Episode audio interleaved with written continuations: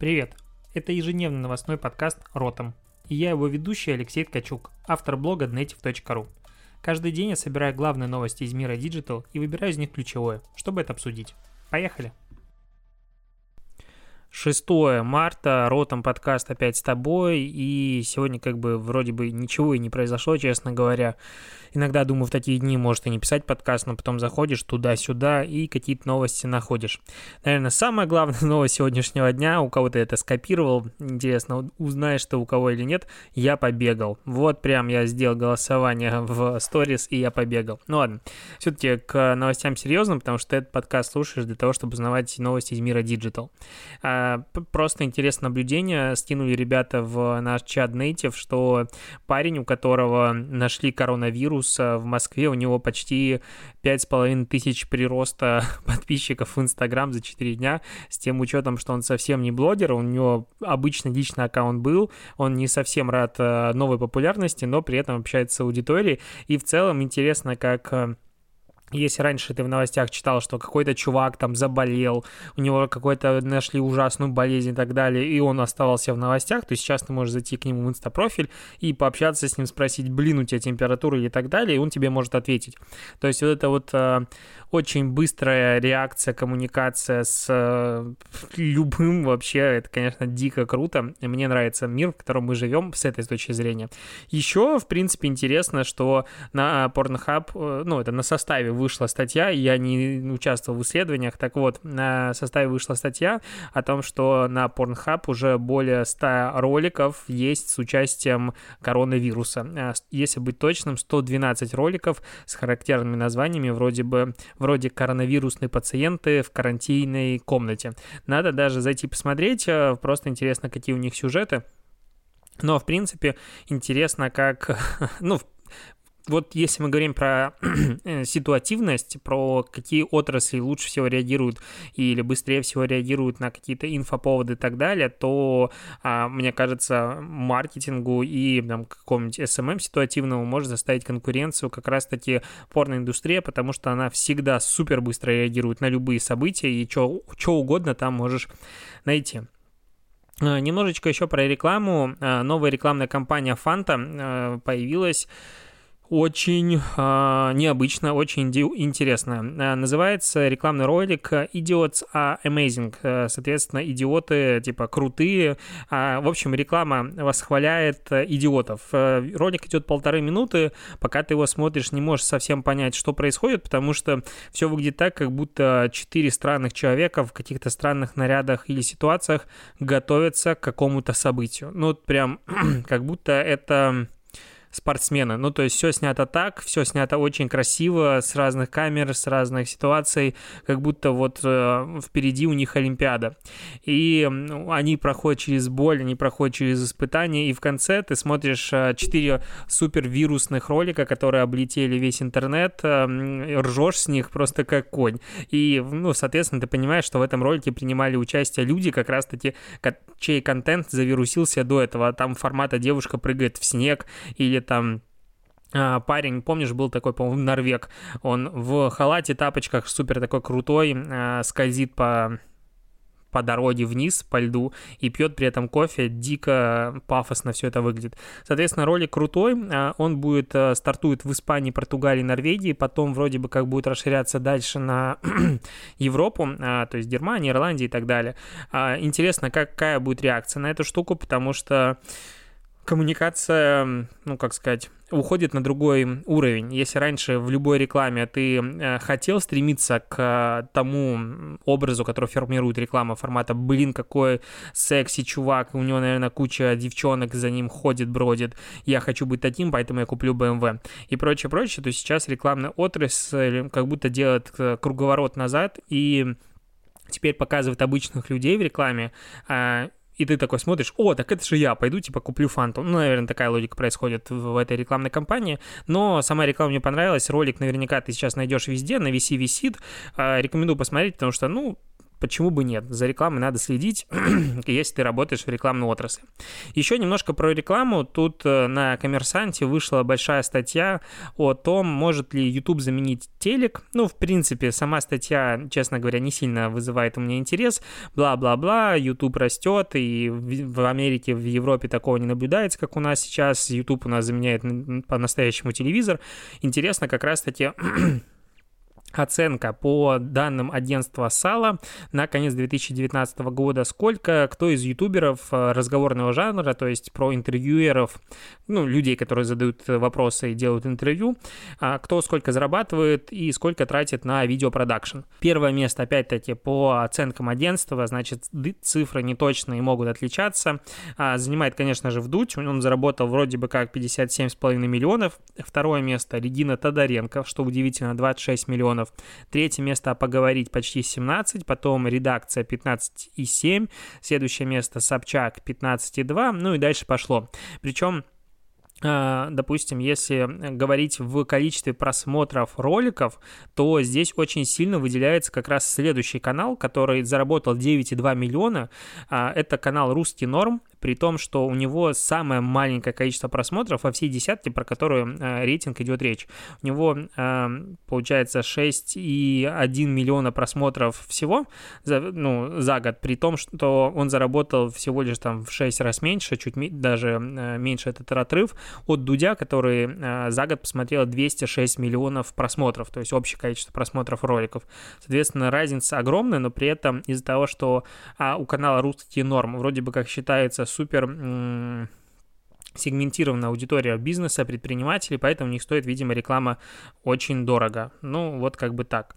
А потом еще интересная статистика по поводу стоимости производства всех роликов. Дуть потратил, опять-таки, по аналитике а, агентства Сала за год 16,6 миллиона а, рублей на продакшн. Это, в принципе, практически а, бюджет половины каналов, которые идут все след за ним.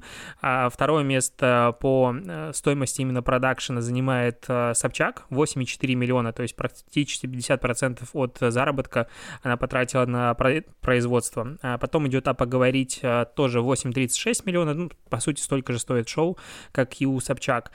И потом идет еще не Познер, у которого 8,16 миллиона они потратили на продакшн, а заработали при этом 8,5. Короче, очень много статистики я тебе загрузил. А, о чем речь? О том, что никто из а, вот присутствующих в рейтинге не ответил на вопрос э, редакции ни одних, э, верны ли данные. И вот здесь у меня как раз я поэтому и хотел обсудить.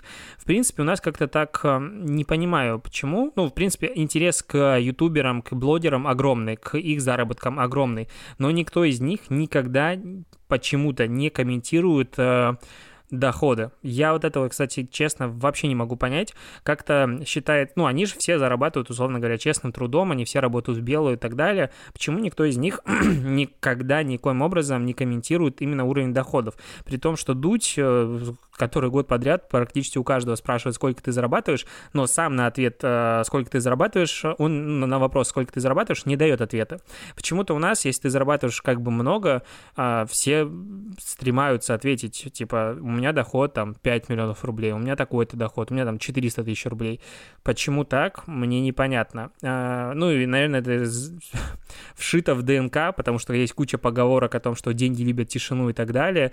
И, короче, странная тема. Мне кажется, если бы Дудь сказал бы, сколько он зарабатывает на самом деле, а, это как-то изменило, возможно, бы индустрию, и больше бы талантливых людей, возможно, туда пошло. Хотя я могу ошибаться.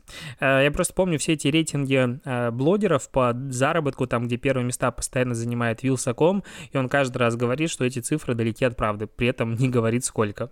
Вот как бы ну, хотя он а, много раз обещал делать еженедельный подкаст, и так он в декабре остался. Ладненько. А, идем дальше к новости, от которой, честно говоря, у меня пригорело и бомбит. Я просто охреневаю, и я не обещаю, что я сейчас не буду материться. В общем, новость в чем? А, ФБР запустила в Фейсбуке русскоязычную рекламу для поиска информаторов.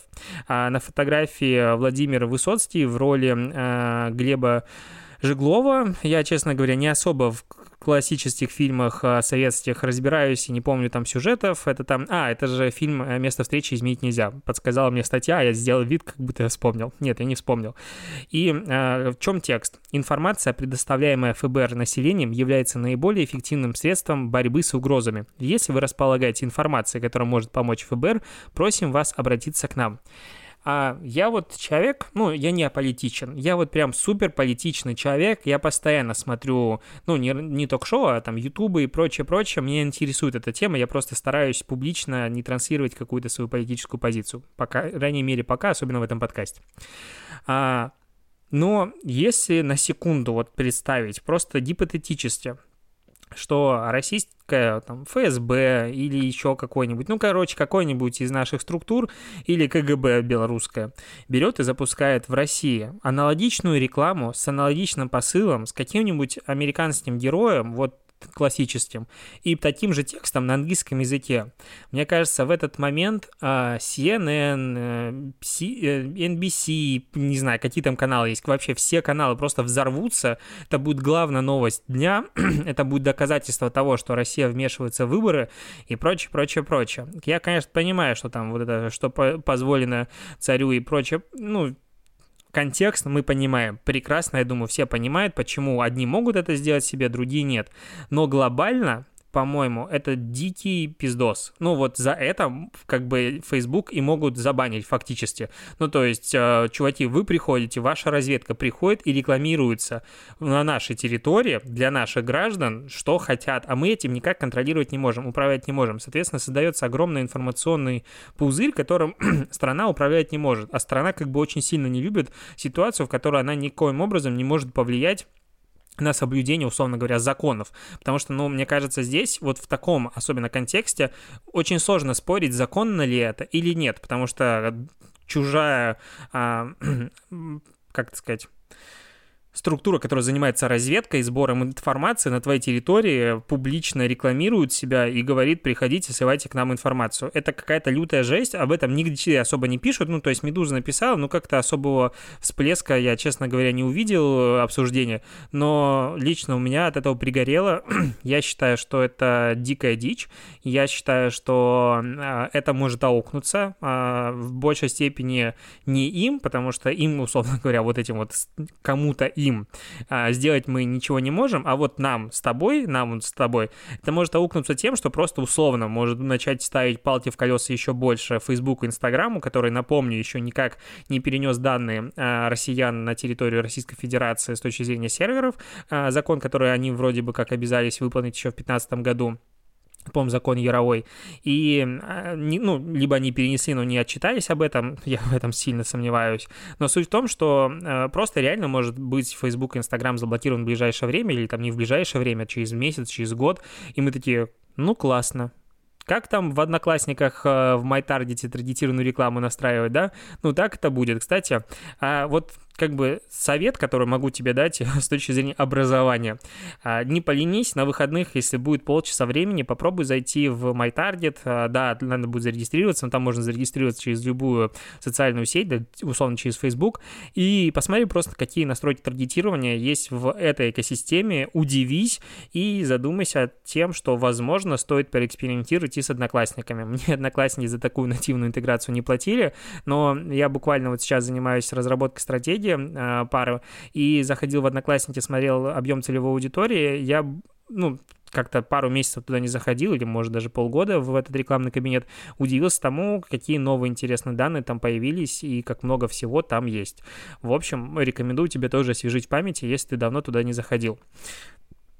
В целом, в целом, на этом новости на сегодня у меня закончились, ну, потому что обсуждать, что японцы дико в Твиттере полюбили э, сырки Б.Ю. Александров, наверное, как-то странно, потому что это все-таки не новость диджитала, а такая себе просто новость, типа как флешмоб, или то, что Алиспресс в Твиттере попробовал запустить типа флешмоб, какой цвет круче, и начал под каждым цветом отмечать бренды, которым, ну, условно говоря, э, с этим цветом ассоциируются. А, чтобы собирать классы. А, ну, это такая, ну, такое. Вот как говорит Вилсаком, ну, такое.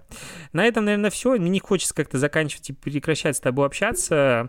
А, я, наверное, буду какие-то мысли, размышления оставлять на конец, чтобы можно было в начале послушать новости, типа потом, а, Ткачук начал балабовить, можно выключать, и типа, и все счастливы. Вот как бы новости в этот момент уже закончились, уже можно писать о том, что звук был в этот раз тихий, что самое забавное, люди регулярно пишут о том, что в этом выпуске был, там, допустим, а, громче и тише звук, с тем учетом, что он не меняется от выпуска к выпуску. То есть вот сейчас я его начал обрабатывать по-другому, последние несколько выпусков до этого он был стабилен каждый раз.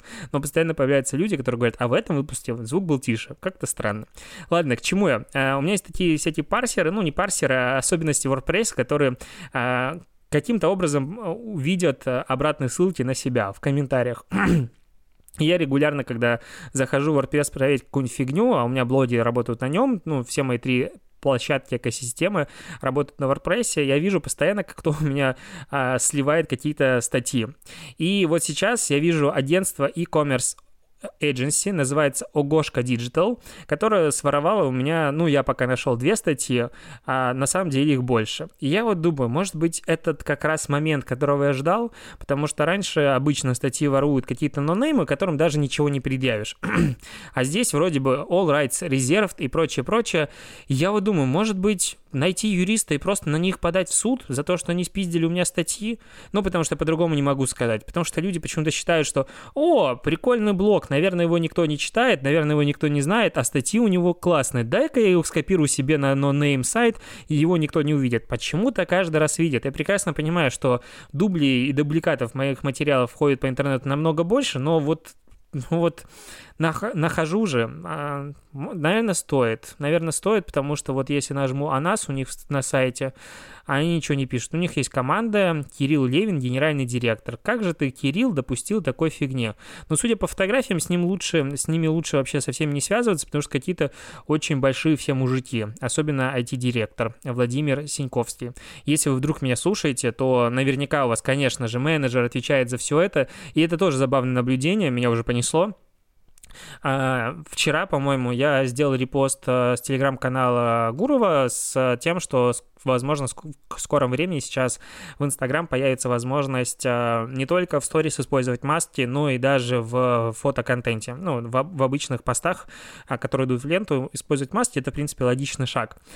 А, в принципе, в как-то в сфере диджитала и SMM, особенно в Telegram, вообще не принято делать репосты. Ну, то есть есть пара каналов, которые, в принципе, состоят на там, 100% из репостов, но в остальном не принято делать репост информации. А принято либо ее унести, украсть, либо, а, ну, типа, попробовать найти первоисточник и попробовать ее каким-то образом переиграть. Я понимаю, никто не хочет делиться аудиторией и так далее, но когда я смотрю, допустим, на какие-нибудь бьюти-каналы, я почему-то каким-то образом подписался на несколько каналов про моду, и я, в принципе, кайфую, читаю там сплетни и так далее. Почему-то мне это интересно.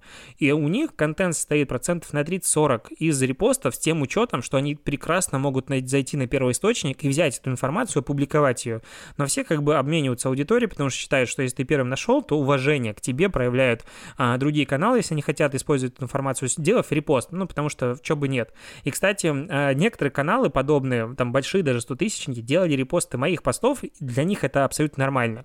Но вот в сфере СММщиков я тысячу раз хотел написать пост на эту тему, что СММщики — это самые жадные люди. СММщик, если нашел какую-то информацию, он никогда не поставит на нее источник, первый источник, ну, ссылку на источник, потому что другие найдут этот доступ. Я помню, каким каким-то диким секретом было покрыто постоянно ссылка на твиттер этой Мон Кванчунг, или как ее зовут девчонки, которая сливает инфу как бы я ставлю ссылку на нее без проблем, и не понимаю, почему другие этого не могут делать. Это же уважение к автору, который как бы нашел информацию. Не принято. При этом э, любого какого-то нового автора телеграм-каналов, который еще не понял, что рынок слишком маленький для того, чтобы ты имел там 5-7 тысяч подписчиков, чтобы не было пересечения аудитории, и чтобы ты мог красть у кого-то контент, в любом случае тебе, ну, до меня доходят условно все там а, у, у, сливы моего контента. И когда ты пишешь такому человеку, всегда у любого вообще СММщика, какой бы он ни был нищебродский, какой угодно он бы не был корч, у него есть менеджер, который на самом деле виноват в том, ой, это менеджер просто украл контент, ой, мы извиняемся, ой, извиняемся. Это одно агентство у меня украло картинки, и закрыл аккаунт, потому что у них начинался див, марафон, я не знаю, какая была судьба, но это менеджер был виноват. А сейчас, допустим, вот я нашел в одном канале как раз-таки э, использование поста, который репостнул из телеграм-канала Гурова, э, ну, маленький какой-то каналчик, тысяч на 10 подписчиков, и э, Павел написал, а, соответственно, автором этого канала, и, конечно же, получил ответ, что, ой, это менеджер просто где-то взял эту картинку, не у вас, хотя там картинка а, авторская.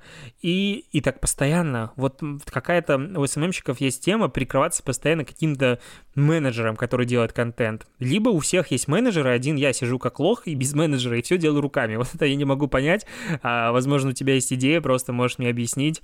А, как-то я заболтался, наверное. Я люблю поболтать, после на прошлой неделе своего двухчасового прямого эфира, который я думал, ну, минут за 30-40 поотвечаю на вопросы и уйду. В итоге два часа полных я отвечал на вопросы и хотелось еще.